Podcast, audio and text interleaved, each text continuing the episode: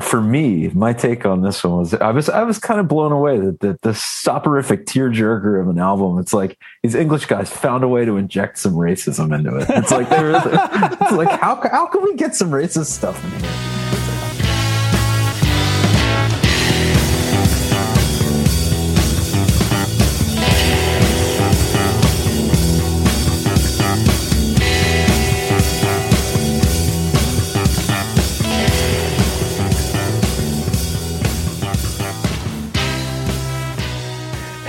Hello, hello, and welcome to yet another episode of 1001 Album Complaints, the podcast where lifelong friends and musicians go through the list of 1001 albums you must hear before you die, break them down, give you some really great insight on them, give an opinion as to whether or not they belong on that list.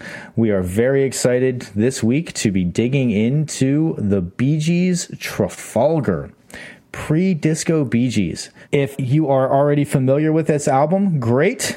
Let's dive right in. We have this week, as always, a group of musicians, critics, lifelong friends who are getting together to talk about this album. I am Tom Monahan, bass player, love harmony. Probably going to talk about that a lot. Up next, we're going to have James. James, tell us a little bit about yourself. I've been playing keys for, I don't know, say uh, 15, 20 years, something like that. Less, you know, I'll probably have less to say in terms of the vocal harmonies, honestly.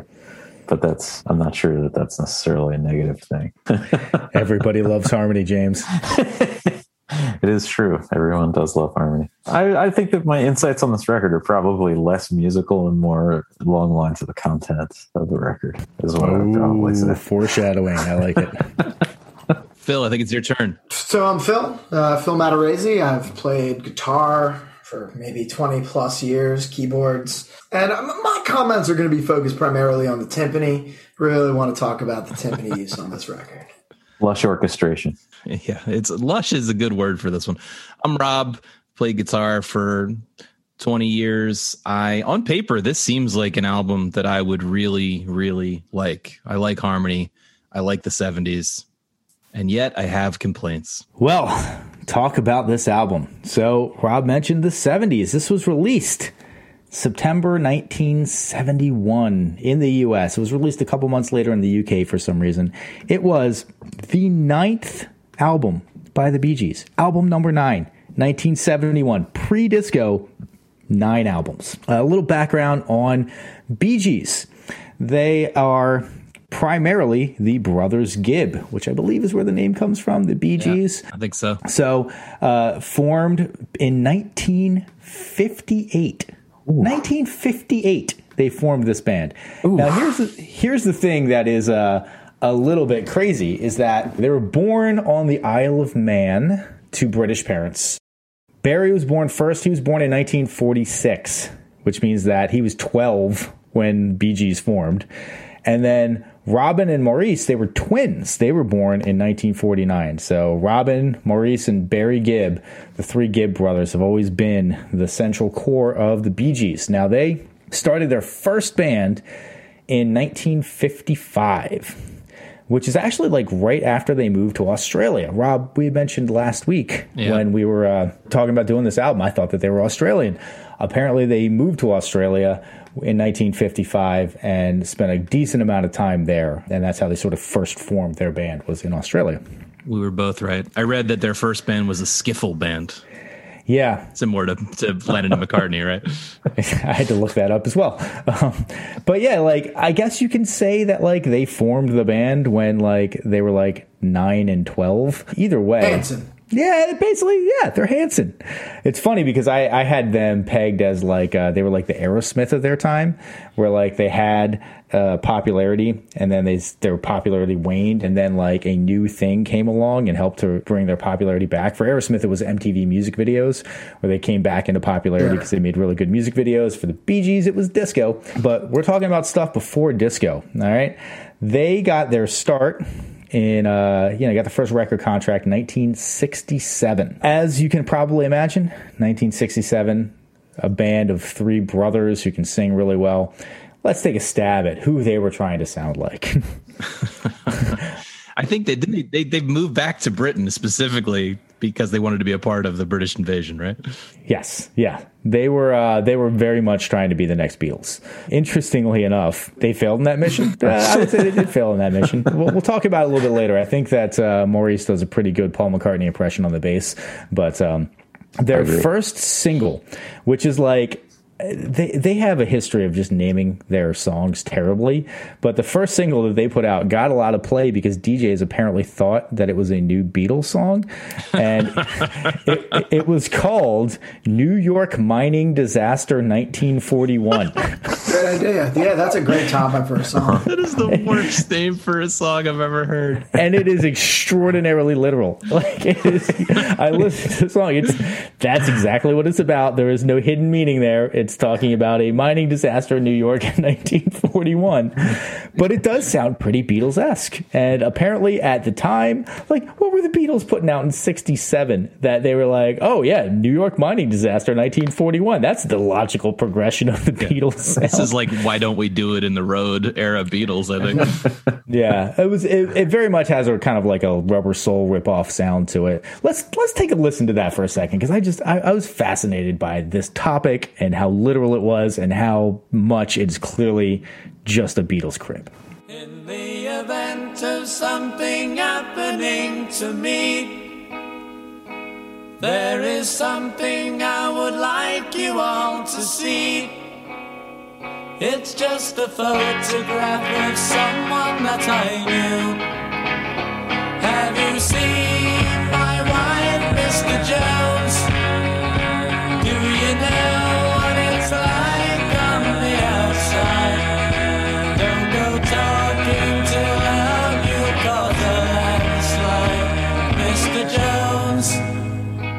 So okay, so we're back. That was New York mining disaster, 1941. The thing that jumped out to me like right away is um, it kind of sounded like that song, Cause you like me that much and I like you. I think uh, they literally used that exact same melody clip mm, in there at hmm. some point. I think they like stealing melodies, actually. Maybe we're going to talk about that. Big, maybe we're going to talk about that once or twice. so anyway, that's how they got their start. I just want to say that from listening to that clip a little bit, it really did give me the impression of the Beatles asleep at the wheel. It was like the Beatles just kind of zonked out while they were piloting the ship. They got it's like if the Beatles got serious drug problems, that's what right. they started putting out. you you alluded to it, Tom, but how many? I mean, they have a, a heck of a lot of records before disco. Oh, Did you yeah. say nine before the disco era? No, no, no. Nine before Trafalgar is number nine. And then after Trafalgar, they put out more before they got to disco. So like Trafalgar came out, To Whom It May Concern came out in 72, Life in a Tin Can yeah. came out in 73, and then Mr. Natural, which I believe was the first one. I think that had Jive talking on it. What's the track list on that? No, I'm sorry. Mr. Natural is not even uh, disco era. They were churning they were churning these bad boys Clearly. out. Yeah. 1975 to 1979 at Eric Clapton's suggestion. The yes. moved to Miami, no. Florida. Yeah. yeah. We brought same, this up on the same house. That was and that was when they did Jive Talking. They did Jive Talking. They got the disco beat when they went to uh to 461 Ocean. Yeah. Ridiculous. Well, it I just I just I, when I was looking at their discography, I was thinking the Beatles were turning out albums at that clip, right? In their heyday, even and then only lasted for 6 years or whatever and they were amazing at it. I don't think maybe the Bee Gees just thought they were good enough songwriters that that would work, but it, it didn't. It just doesn't. It suffers from that. Uh, one album every nine months. It's not a good idea. So this was let's let's talk a little bit about Trafalgar. As you said, ninth album from the Bee Gees. A couple of things happened preceding this album that I think color a lot of what's on this album, and in some ways don't color it in, in ways that I thought would. So it was released in September 1971. Like in mid 1969, Robin Gibb went solo and was like, Yeah, I've been doing this Bee Gees thing for too long. He decided he wanted to go solo. Robin Gibb, who is not credited with playing any instruments on right. these albums at all, just sings, went solo. And surprise, surprise, guys. Mid 1969 to go solo. Mid 1970, he's like, "Hey guys, maybe we should do this again. maybe we should give another crack at this." Well, I mean, they had missed he had missed an entire album cycle essentially there. You know, like he could have made a Bee Gees record. oh no, they, they did. they recorded no, they recorded an album without him called called Cucumber Castle. Um, and you'll never guess, you will never guess who they got to replace Robin on uh, the album Cucumber Castle. Their other brother? Their sister, Lesley Gibb. Oh, man. Wow. It's just like, do they have no friends? Is that what's going on here? You got, you got Cucumber nine Castle. albums. Yeah. I that is quite an image. I watched the so HBO recently put out a, a documentary about the Bee Gees, and I watched some of it, and they talked about this period and how Robin Gibb went on tour. He went to some like festival, some outdoor festival in New Zealand. He got booked there as a solo act, except when he showed up, that apparently the booker had told him the Bee Gees were going to show up, so they're just like throwing tomatoes at him, and yeah, apparently it was very awkward. Nobody wants to just see Robin Gibb's solo material. Definitely not. I kind of wished, looking back, I kind of wish that we had listened to Cucumber Castle instead of Trafalgar. That option is still available to you. The options. It'll be on the Spotify playlist. We'll pick a selection and put it on there. So anyway, they get back together, and it's like you know mid 1970. They're back together. They record this in like January to April of 1971. The other thing that happened, which you guys are definitely going to feel in the content of this, is that Barry Gibb is going through a divorce in 1970. Um, I, so hold on, I had the exact dates here. Barry Gibb was going through a divorce in, he got divorced in 1970. All right. So Barry Gibb, 1970, goes through a divorce. I think that you will uh, be able to tell from some of the content of these songs. And in the interest of getting to the music and setting the stage for what this sounds like, we're just going to play a clip of the opening track on this album, which, uh, again, I think speaks to the subject matter. How can you mend a broken heart? Let's spin that one for the people real quick.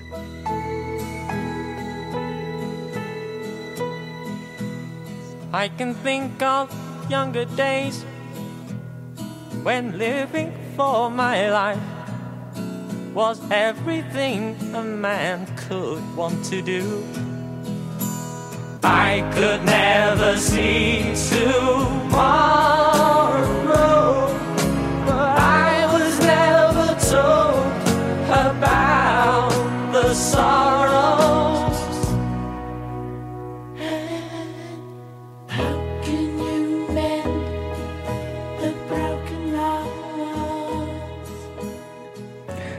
So, how can you mend a broken heart? Is clearly he's he is all torn up inside. He went through a divorce of a woman that he had met when he was very young, and they had gotten married, and he was clearly very in love. And you know, he's just a broken man. Oh no, wait, he had already met a woman and remarried before this album even came out. Already met a woman and remarried before this album came out. There's like wistful divorce songs on there, but he met a woman who was like a former like Miss Scotland and married her like four months later. And to his credit, they are still together, but like he has a bunch of songs about like how his heart is all broken and now he's like in a new relationship and a happy one because they're already married. I was it's it's a pretty hard sell to write a wistful a wistful treatise, a look back uh, on divorce. It's pretty it's honestly being in the midst of a divorce right now, you know. I wouldn't I would never in a, in a million years, even if pressed by my brothers, it, theoretically when I'm in a band theoretically with my brothers, I think that it would be a hard sell to be like, yeah, why don't you just why don't you write a like a kind of soppy, kind of soppy, drippy one about your ex-wife? How does that sound? Now hold on. I, there is one, at least one truly great divorce album in Bob Dylan's Blood on the Tracks. I think the challenge that, that Tom's putting out there is the evil eye that your new wife is going to be giving you the entire time you're coming, you're strumming these songs on the acoustic guitar over, over cocktails. How Can You Mend a Broken Heart was their first number one US single. They had to play that shit all the time. Maybe- and How can you mend a broken heart? You marry Miss Scotland. That's that's how you do it. Sure. Good Okay. spin. It's an easy it's an easy formula. Good spin. so, James, yeah, what were your overall impressions of this album? We'll, we'll talk a little bit more specifically about how you can mend a broken heart. Uh, but, like, what'd you think of that song? What'd you think about the album? Well, I mean, my overall impression of the album, I'd say it was kind of like a, a sleepy pop schlock outing. A little bit of sad bastard music, kind of asleep at the wheel, sad bastard music. It was like a B cut of Elton John falling asleep after taking Quaaludes. Is kind of my like. if you got Elton John really drugged up, got him to like bring bring out like the worst songs in his songbook and kind of record a, a record of them with like a p- patina of sadness slathered on top. Is kind of my that's more or less my impression of the record. All right, Phil, what'd you think about this record? Overall, I mean, I think you know we'll we'll unpack it as we get into these later tunes, but I think there are some interesting things. I definitely think you know you're talking about how they're trying to sound like the Beatles. Like there are definitely elements to me where this sounds like Let It Be. He sounds like he's trying to sound like John Lennon. But yeah, overall, I mean, it was it, it was growing on me after like the third or fourth listen. But the the, the initial take was sort of a pass. Very sleepy. Very, very nice string sections, but some very odd orchestral choices in the timpani. I believe there's a song where it sounds like I literally think they're banging on trash cans. I would guess it's, uh, I think it's in Remembering. I'm sure they're timpanis, but they're terrible. You're talking about remembering that song. That song one, is so yes. terrible. There's so so many remembrances of remembering. I disagree with almost everything Phil just said. It did the opposite of grow on me. Clearly, they're great singers with great harmony, but the songwriting is so bland. And as James said, as- asleep at the wheel is right. I think they might have gotten it into our, their heads that if you just add three part harmony to songs, you have a hook. Not so, Brothers Gibb. Not so. Yeah, t- it takes a disco beat, guys. Well, here's here's the thing that I was like, number one, we'll talk about some of these like terrible production errors, basically. That like I, I can't believe this is your ninth time in a professional studio and you're still making these kind of errors. Number one, we'll talk about that later. But like number two, this is supposed to be a band reformed, reinvigorated, back together, and it did not seem like they had any energy. It, it's not like they were like, "Hey guys, let's get back together. Let's do it again. We really got to get in there. There's do we have more to give." It was more like Robin was like, "I can't make a living um, without you guys, and so like let's just throw a bunch of crap together here, see if we can, you know, see if we can eke like 120 grand a year each out of this, and then we'll be pretty happy." Because he also complains about money a couple of times on this album, which uh, I find to be interesting. I, I have a serious question. Do we know anything about the the demographic of their fan base? Like, were young people ever actually listening to this music, or was this That's a really good question. solely for middle aged women, you know, beer drinking husbands? you know? It's crying into their beers.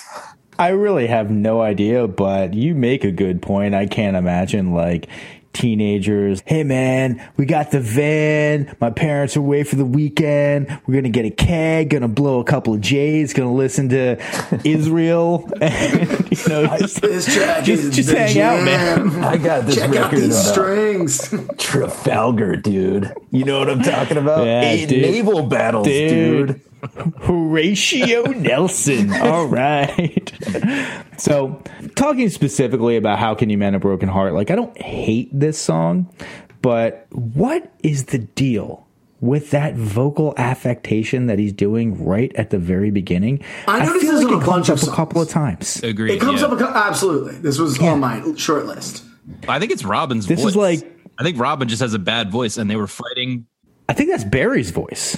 I I think that's Barry's voice because Barry was listed as like the lead singer on this album, on this song. Like he wrote it and he was listed first as like the lead vocalist.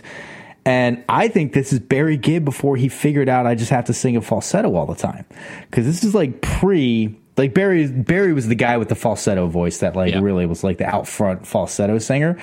I think he just didn't understand how to not do a John Lennon or like a crappy Paul McCartney impression.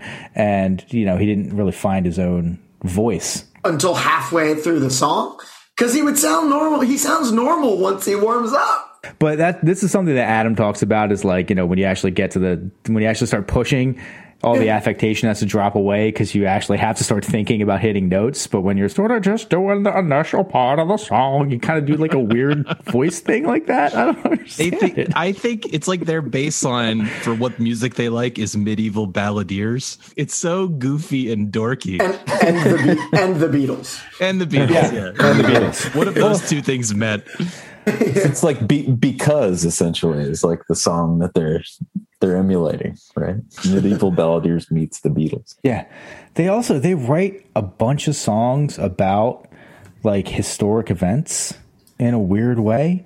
Like Trafalgar, clearly a big historic event. Uh, as we as we referenced earlier, clearly the New York mining disaster of 1941. we all, Right, we all yes, remember that one. infamous, infamous. I listened to their album Odessa as well, which because it was listed as like, oh, Odessa was like progressive and like, oh yeah, it was a real departure It was for the them. Trafalgar The its day. title, well, the title track of the album Odessa.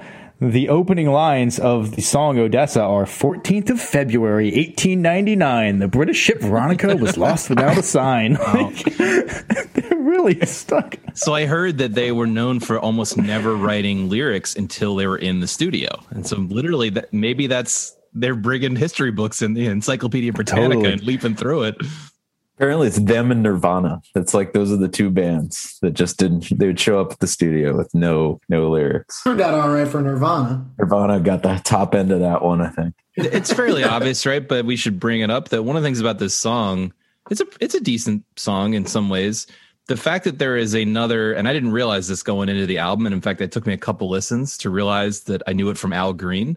The fact that there's a cover version of this song that is so far superior, that that, that hurts it a lot. Yeah. You know, give him credit for the source material. At one of the songs later on, he mentions, You're trying to turn me into a James Brown or something. like, I don't think anybody had any illusions that you were going to be a James Brown there, Barry.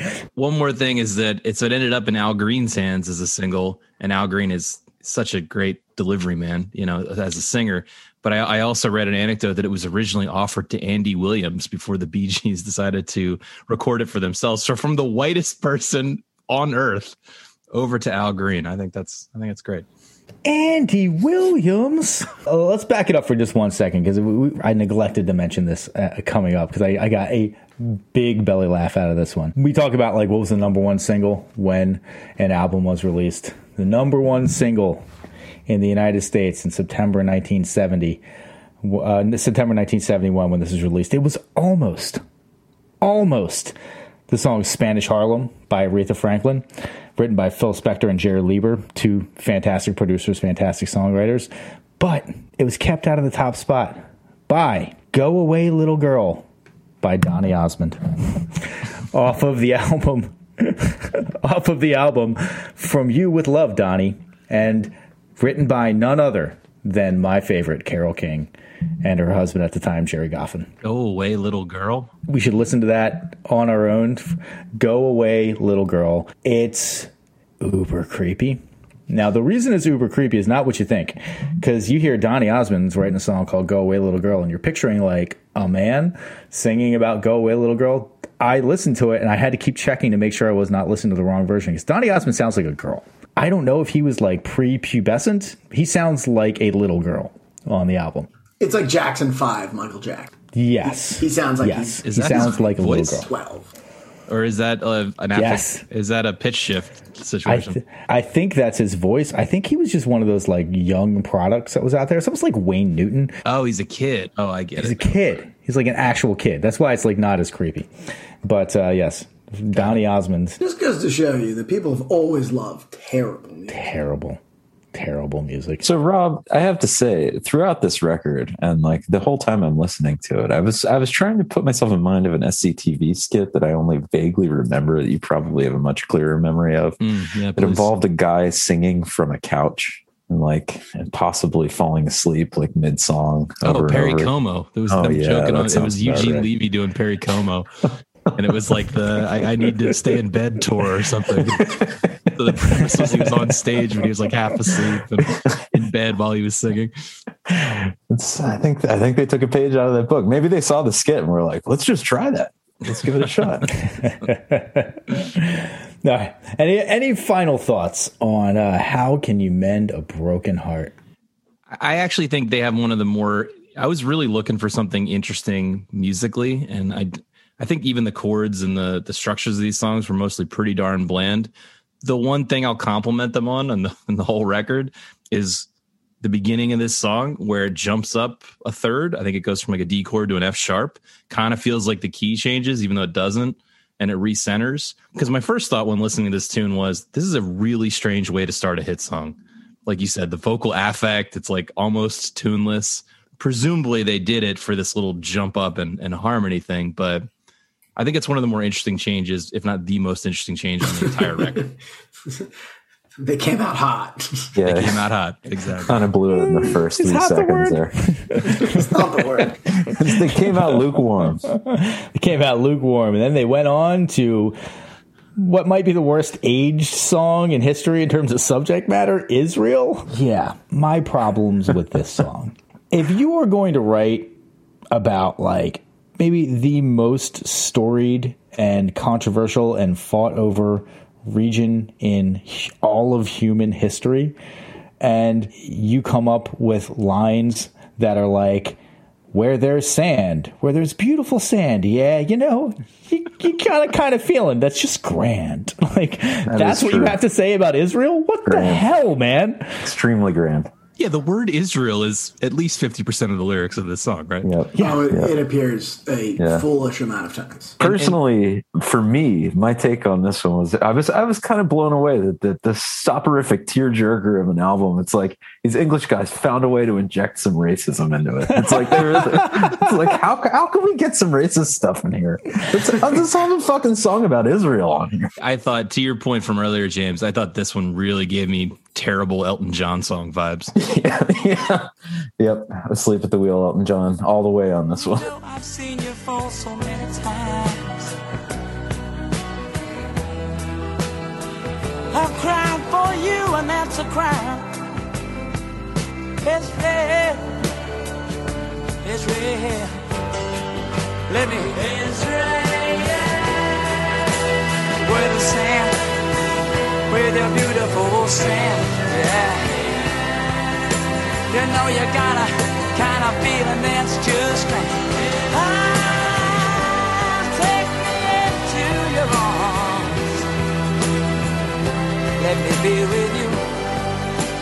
with with. Pretty bad. So this is like 19 this is post 1967 Israel Arab War, all right?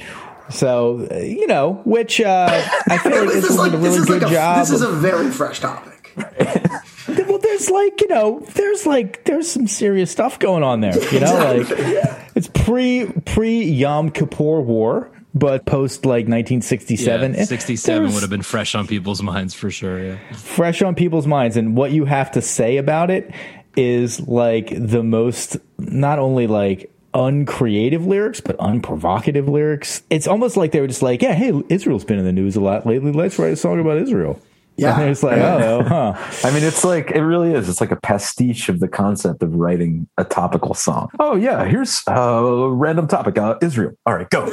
yeah You know? Uh, you're the only one, Israel. Tell me about it. Tell me about it. Tell me about it. Take me into your arms and make me feel your goodness. What the? f- What are you talking about? Yeah, Oh, Israel. I wonder.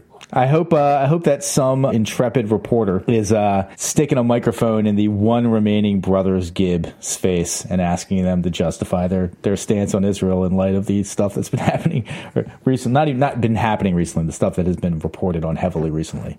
Barry, Barry's the last one left, right? Even though he's the oldest. Barry's the last one left. Yeah, the Robin and Maurice died. More apparently, Maurice died like suddenly and kind of out of nowhere, and then Robin died after a protracted illness. They had they had a younger brother too. He died young, I think. Really, it's Yeah, almost Andy. like uh, sister I don't know what happened to the sister. I I don't know what happened to the sister. faded Yeah. into obscurity after that one record. Cucumber Jazz. It's their swan song. I, I think I can find something positive to say about this song. I think the strings at the end are, are very beautiful and robust, and and I love the way they come in. They're very like theatric. Uh, I'm talking maybe like two and a half, three minutes in. So it, it actually, I think, though, as you guys have started ripping this record apart, it, it to me begs a different question, which is who wrote these strings? Because they're actually quite nice and they stand out.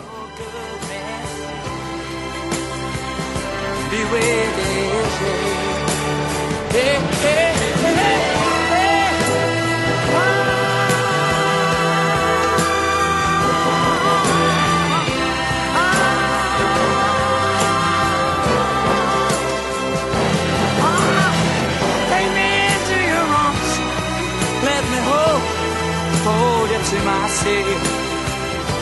Oh, I want you, Israel.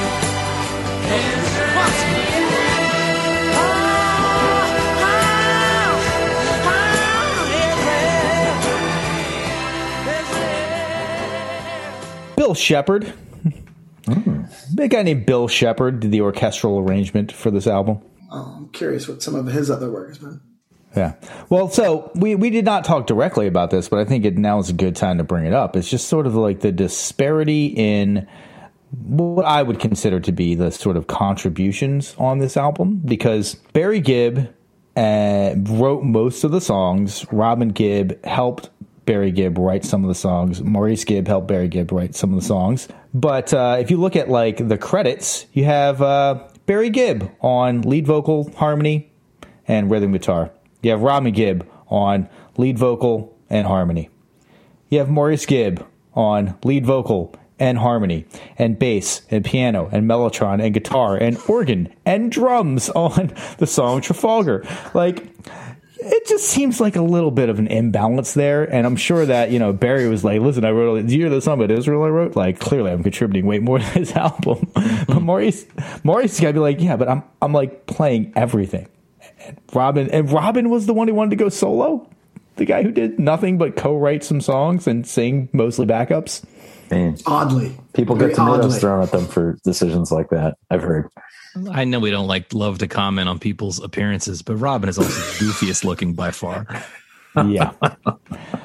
yeah. Got to get an eyeful of these Gibbs. Barry, I feel like aged well into the feathered hair look, but I think he kind of has a big head, and like the the big sort of big hair really helped him out a lot in that in that sense because I just feel like he's got a big head. Balanced out his head. True. Maurice looks like he was like by the time it got to the disco era, Ma- Maurice was like losing his hair already. Mm-hmm. Yeah. And Robin, yeah, Robin looks weird. Robin looks like uh, he was the the less nourished of the two twins in the womb, Yeah. maybe. But they but they all have. It's like their faces are like seventy or eighty percent teeth. It's like, made in England, Yep. man. Beautiful teeth, big beautiful teeth. All right. so, anything else before we go on to quite possibly the most wistful song about divorce I've ever heard? Remembering.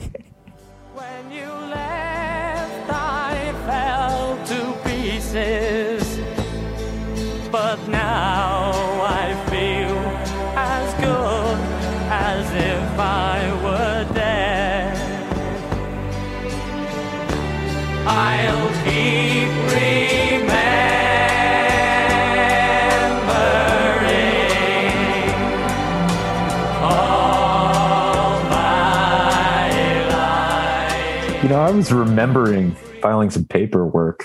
You know, with my ex-wife the other day. It was really wonderful, really wonderful. We, you know, we showed up to court. We put the paperwork in there. It was just, hmm. That was, you know, battle over child custody. That was, hmm. oh yeah, wonderful. It's like, remembering I gave you half my stuff. remembering the child support pay check you just wrote. remembering that. That was a great feeling. this is why I thought, this is why I'm pretty sure that that weird vocal treatment before was Barry, because this song is definitely Barry Gibb. And he does a really weird vocal Oh, the- treatment right at the, moment beginning. the moment the song starts, they lost me. Like I'm talking Yeah. like by second two, I was uh, out. well, listen, I'm only referencing Wik- the Wikipedia article here, but this says lead vocals Robin. That's what made me think the opposite. So are we just getting mixed up here? No, hold on. Remembering. Oh yeah, it does say lead vocals Robin. You're right. Maybe I'm wrong, but that's clearly Barry wrote that song.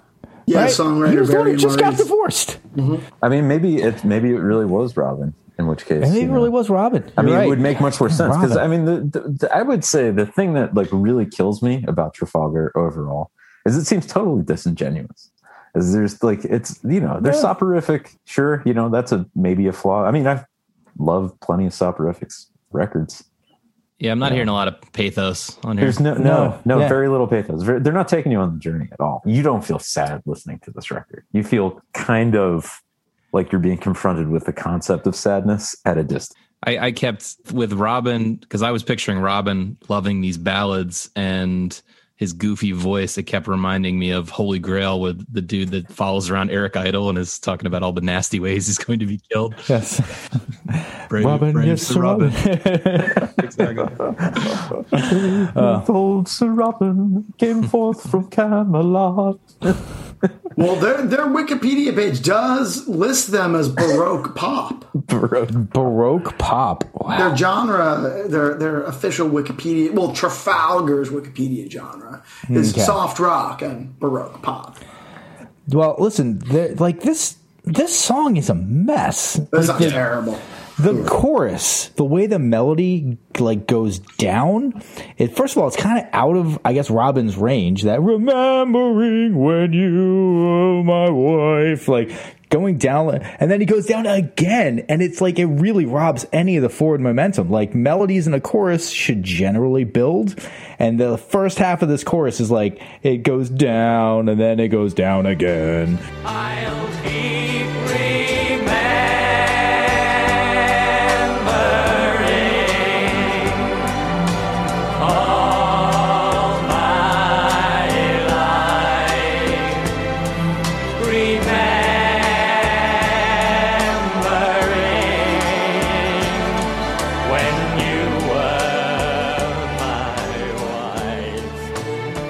It doesn't really make me feel like there's any movement and I, i'm not going to give them the credit enough to say that like they were trying to tell a story about how like being in a divorce situation makes you feel like you're just going down and stuck in a rut and there's no forward progression. No none of that. I think they just wrote a bad melody. That is some And, English uh, professor level interpretation there. I don't know if they were going for that, but I just think I, I think part of what you're seeing is that Robin and Barry were fighting over who was going to be the lead singer, and that's part of why Robin left to do his solo project. You know, they were fighting for ego, and I, I even read that Robin had kind of established himself enough with his solo career that all he had to do was sing.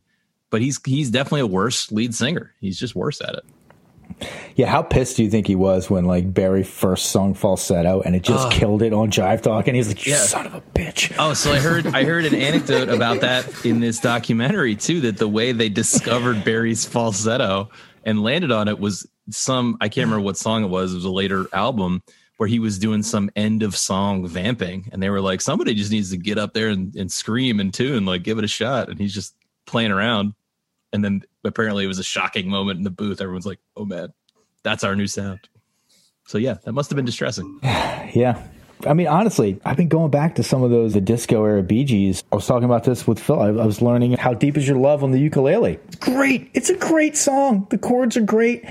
I feel like when they sort of discovered that disco sound, they got re-energized and this seems like they were energized at the beginning and they really were running out of steam and they just kept flogging it You know, it's really a shame that Adam isn't here this week because he would have been in a really awkward position where he was have to defend some of his beliefs about pitch perfect harmony overcoming all.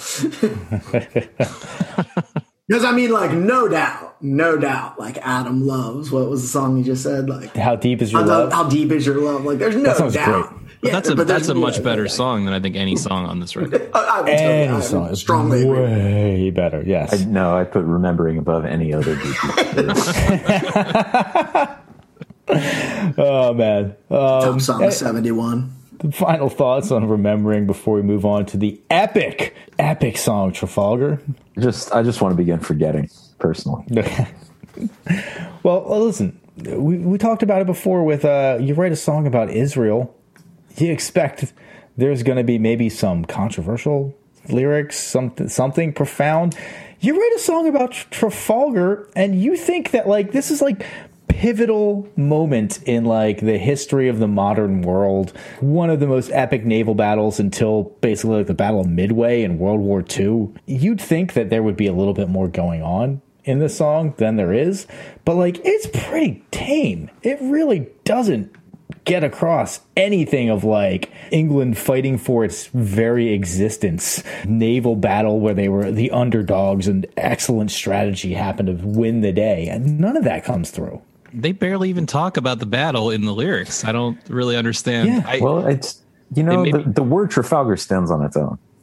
Oh, You of can just course. say it over and over and over again. Eventually, This is actually a standout song for me. I may have to be. I think it's one of the better songs. It's it's a better version of this style. And that's the it's the Maurice Gibb written and sung song. Maurice Gibb did almost everything on this song because they have like a lead guitar player who's listed on the album, and really the only thing that's not piano or bass or drums or singing on this is kind of like a leady guitar, which I think is this guy Alan Kendall. So I think that this is basically like no contribution from the other brothers Gibb. You know what this one really we've mentioned the other Beatles, but what this really sounds like to me is a George Harrison tune, like an All Things Must Pass tune. It's still not as good as the songs on All Things Must Pass, but it has more that vibe to me. I absolutely think that there are elements of this record that remind me of All Things Must Pass, and some of that sort of like the band ramshackleness. Like it feels like the wheels might come off, but they don't. Like just some of the takes feel a little more amateurish, but like not in a way that like ruins the take. Does it make sense? Yeah. But yeah, no doubt, like they were aware of the band All Things Must Pass, like Dylan in the band, and pro- you know, and trying to emulate those sounds. Sure. Like very Crosby, Stills, and Nash, perhaps. I- I'd like to point out the, the few moments where you can really get through the production and you can feel that amateurness. It doesn't add any interest for me. You know, it didn't. It didn't really. You know, it didn't bring that. You know, there's that usually that gleam of kind of like, oh, you know, you can feel the garage band popping through on this one. I think it's because even maybe by their own admission, they were barely a band at this point. And in fact, I, when I heard them speak a little bit about their disco rejuvenation, their main goal, you know, going to Miami and such and living in that house was like, oh, we want to be a band. We now need a keyboard player. We have a bass player in our brother, but we now need a steady drummer and keyboard player. We want to like practice as a band. I don't get the impression that most of these songs were put together that way. So you get almost no band energy out of it. Well, there's also something to be said for like the garage bandness aspect peeking through, but like not nine albums in. Like you're nine albums in, I'm yeah, you should be better at this by this point. Like you or you're basically just the middle management of music where you sort of peaked out in your There's- career there- at like not that high of a place, but enough that you can make a living. There's obviously something like contextual here that I don't totally understand because I'm looking at the top songs in 1971, right? And you know, Three Dog Night, Joy to the World, Rod Stewart, Maggie May, Carole King's uh, I Can Feel the Earth Move. I don't know the Osmonds' One Bad Apple, but the Bee Gees tune Out of Man a Broken Heart is the fifth song of the year. And that just seems crazy to me. I, I think it's a pretty okay song overall. I'm not totally surprised that song is a hit, but yeah, I, we're talking about it in context of this record. If that was the one super ballady, sad song on the record, or one of three, but like every single song hits the same mark, and that is elevated songwriting by comparison to the other songs. I think. But it ain't great. I think they're definitely resting on their laurels or riding on their, their past fame. But like you know, Yes, Phil, you for makes a really good point. Let's talk about 1971. Let's talk about just albums that were released in 1971. You have Sticky Fingers by the Rolling Stones, Who's Next by the Who, who I hate, but that's a good album. Hunky Dory, David Bowie, Led Zeppelin 4, Joni Mitchell's Blue, mm-hmm. Marvin Gaye's What's Going On, Jethro Tull's Aqualung. You have Tapestry by Carole King, which might be one of the best albums of all time. What is currently my favorite album of all time, Meddle by Pink Floyd, came out in 1971. Mm. Like Electric Warrior by T Rex came out in 1971. The Yes album, come almost, on. almost all those albums too that you mentioned they're all great and they all make me think of things that are pushing forward into the future this makes me think of something that's pushing backwards not just in terms of their reputation and their musical history but like you said i think they're still referencing a, a folky simpler pop beatles 60 you know 60s era What was it? Skivel? yeah they're yeah they're still a skiffle band Skiffle. at heart They're still a skiffle band. That's a that is a murderer's row of albums that came out this year. And this how do you mend a broken heart is the number five song of the year from that year. That's insane to me. It seems so i mean i could go on. There's so many more amazing albums that came out that year. Yeah bill withers just as i am came out that year. Come on like.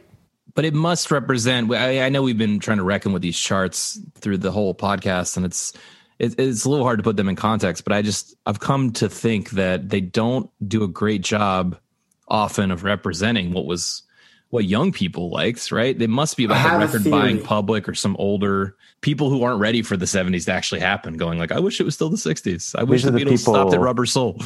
They, you know, they stopped buying organ records. I'm trying to think of like a famous organ player giving up on playing the organ.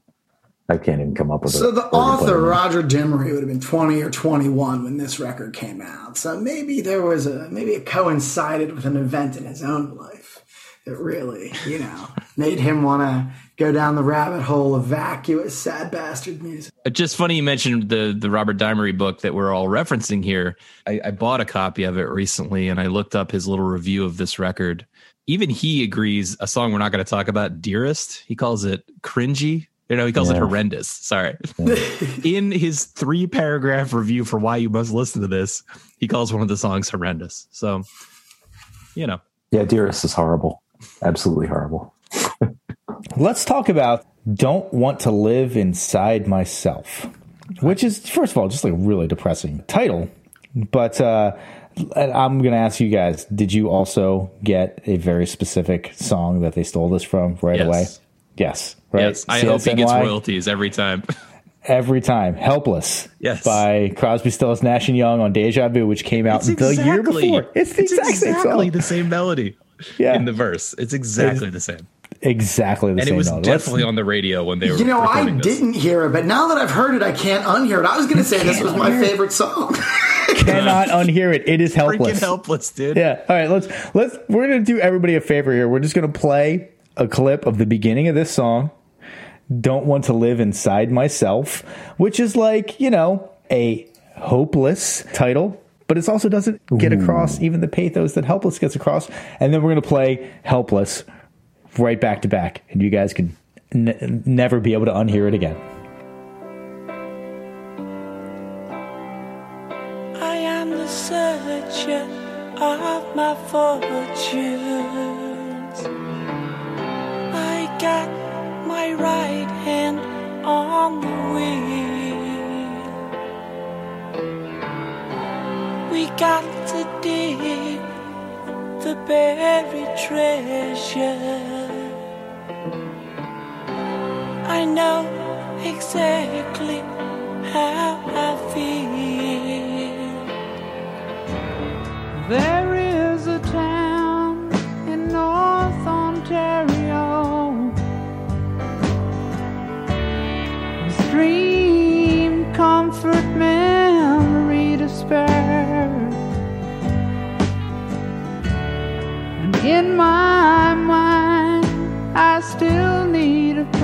to go.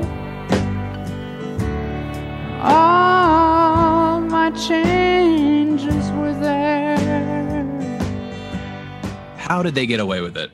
I appreciate that you're like, they'll never be able to hear it again as if they're going to listen to Trafalgar again. Like, it's like, oh, I've, I've, uh, every time I spin Uh, Trafalgar, you know what? I'm The gonna Bee Gees are all these about to have a major resurgence because Dave Grohl is doing that whole Dee Gees thing with Foo Fighters where they're like writing a bunch of disco songs and also covering a bunch of Bee Gees songs. And that's like what their next thing is going to be. I bet you Bee Gees plays are going to go through the roof. And people are going to be like, which one of their 27 albums should I listen to? Not Trafalgar. It's like, I'll put a gold star on that. Besides that bit of heinous theft, I I think the tune is okay. I mean, I, I did kind of like the tune. I have to admit. I, com- again, in comparison to the other songs on the record, I gave this one a little plus. this is the one that I feel like they they blatantly stole Helpless, and then they they transition into like a decent Beatles impression, and uh, Maurice Gibb does some pretty good Paul McCartney bass on it. I found that to be you know mollifying. I still couldn't get over the fact that the song was stolen, but like I enjoyed it much more so than I enjoyed remembering or Yeah. uh, Trafalgar. It had a lot more For, to say. for the listeners at home, can we get a definition of mollifying? mollified. Uh, it like you know it uh, calmed me down a little bit, made me feel Okay. better about the situation. Yeah, placated. Here we go. Good, good. This Thank one you. gave me specifically "While My Guitar Gently Weeps" vibes in the chorus. Don't wanna live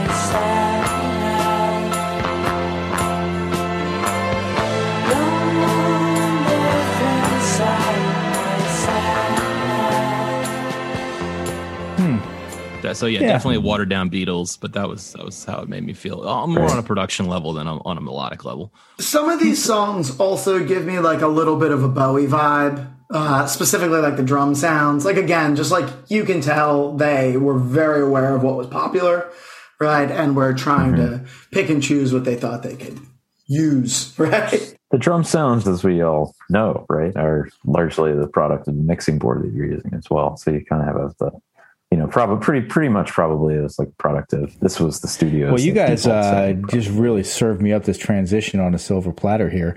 If we're ready to move on to Lion in Winter, because I have a serious problem with the beginning of this song. All right, they do Let's, let's, 30 let's, let's, let's roll it. Right. Let's let's roll the beginning. No, you got to you got to know what I'm talking about first. Okay, they did 35 seconds of just drum hits. Okay, and listen to they had they were in a room with like no baffling on it or something like that because you get this slapback sound coming off of the walls from the drum hits that is definitely not intentional.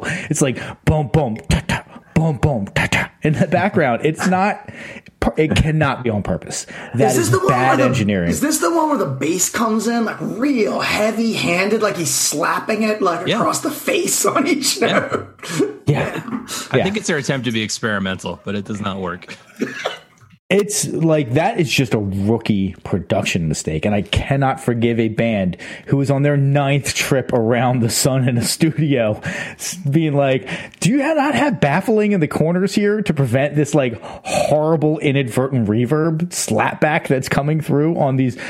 naked drum beats drum hits that we insist on putting out for one seventh of the length of the song is just drum hits with nothing else Now let's roll it. Now let's roll it. Yes.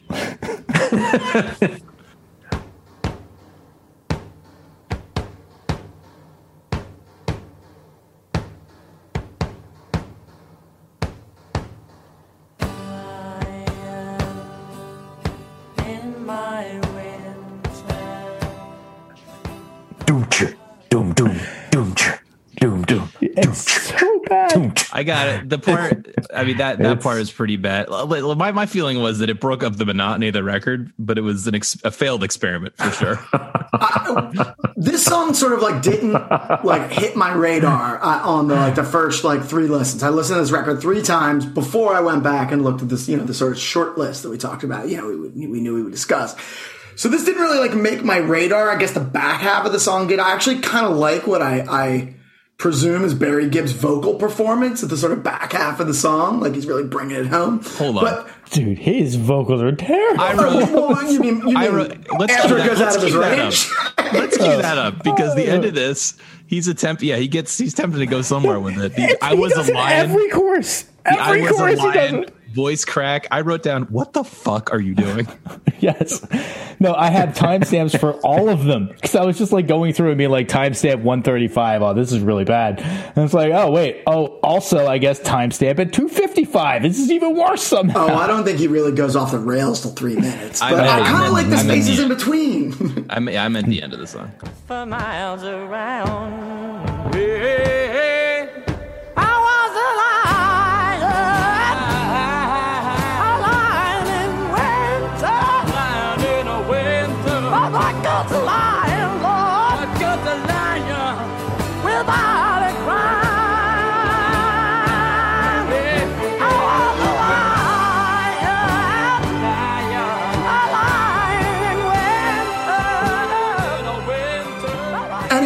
anyway, anyway, so so when you guys said, "Hey, listen to this song," right? You know, like, yeah, yeah, okay, cool, sure. And it came on, and like I had just blocked out the whole drum intro. So like I, I thought it was a joke.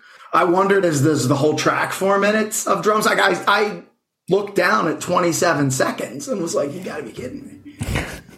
and there was more where that came from.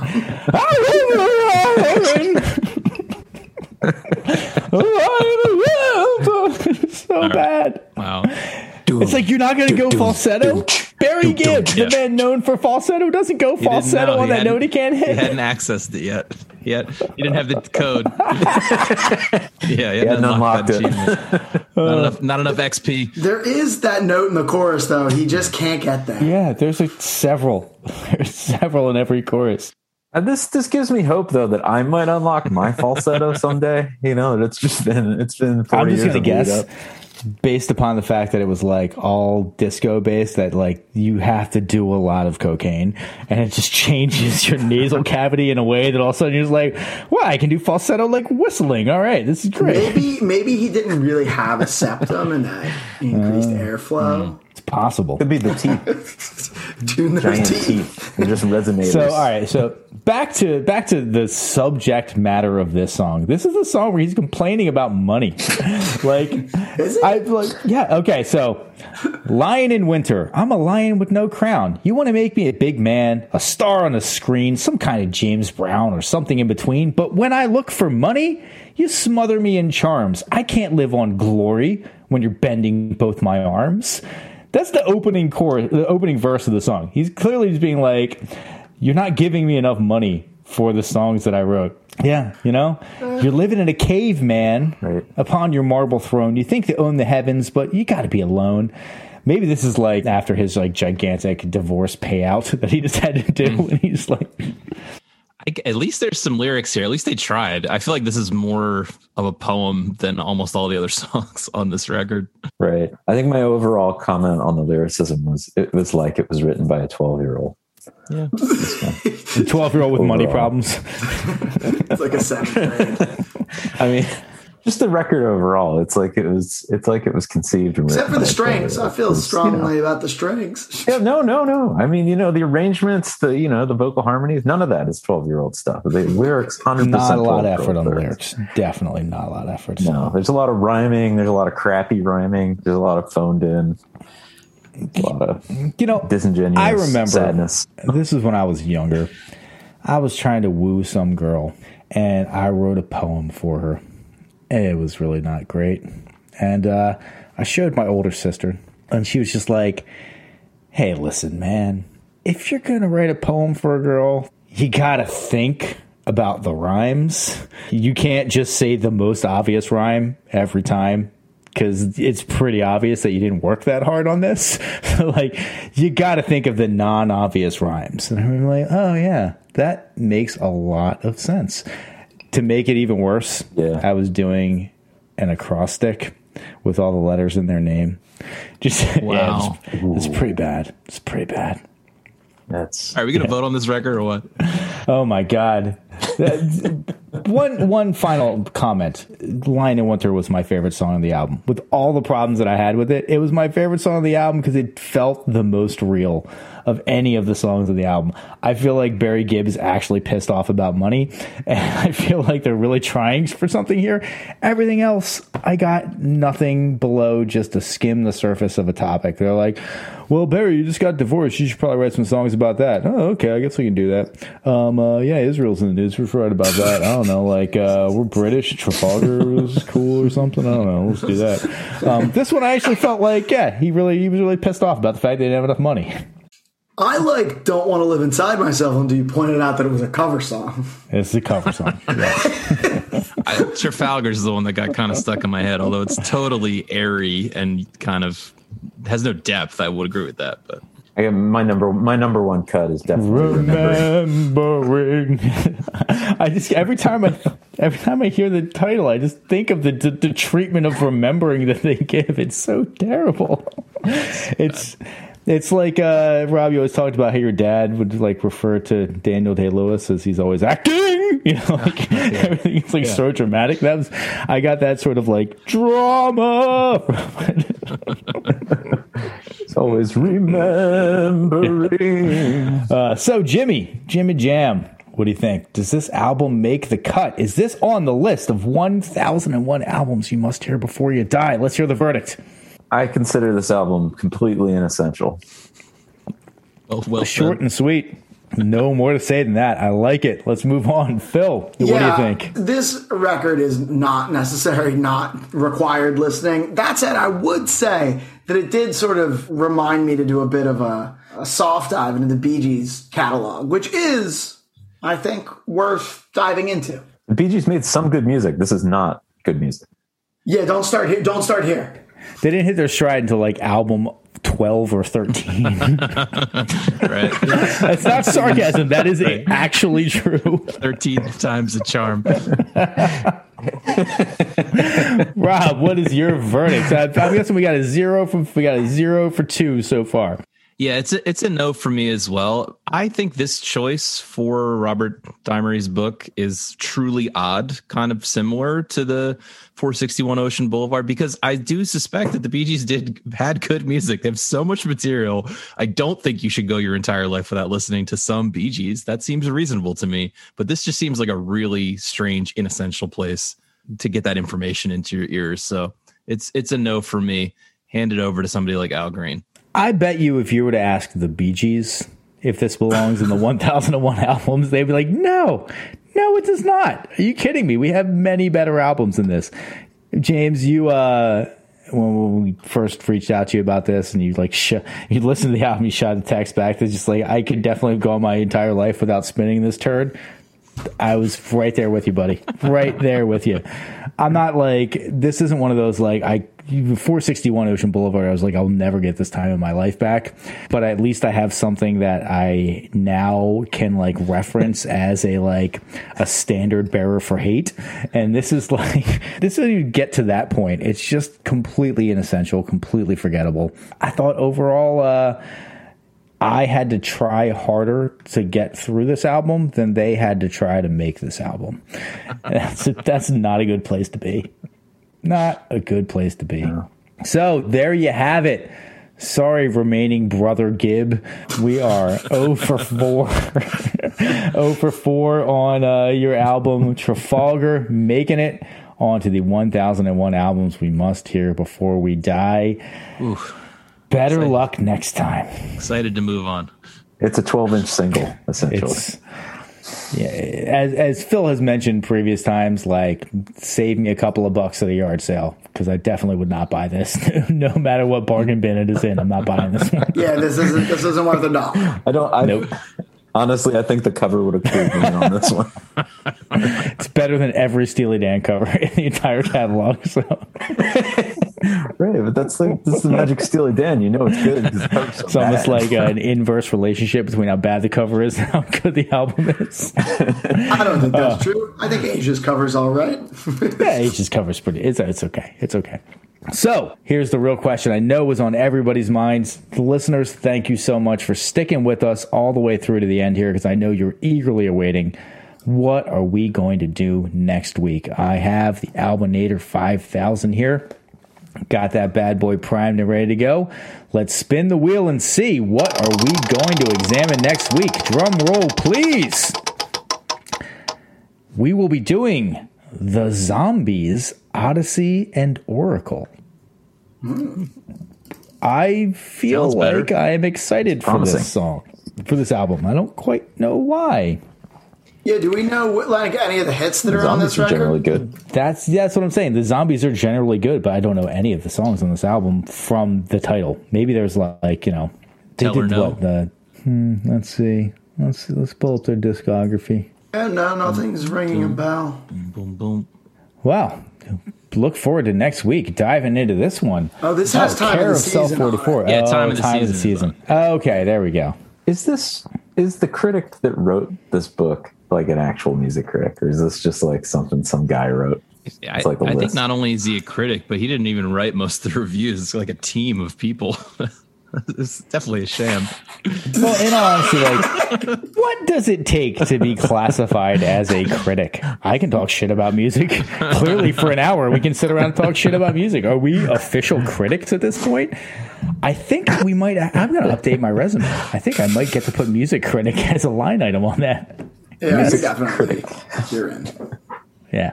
Oh, well, I'm excited for Zombies, Odessey, and Oracle. It's a little bit of a highfalutin name. Uh, let's see if the album lives up to it.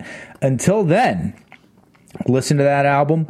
We will be dissecting it. You definitely want to have listened to it by then. But uh, thank you so much for listening to our very insightful rantings and ramblings about this incredibly mediocre Bee Gees album. Uh, until next week, I have been Tom. I'm Phil. I'm Rob. I'm James, I guess. Are you sure? All right, people, we will see you next week. Thank you so much for your time. And as always, keep on booshing on.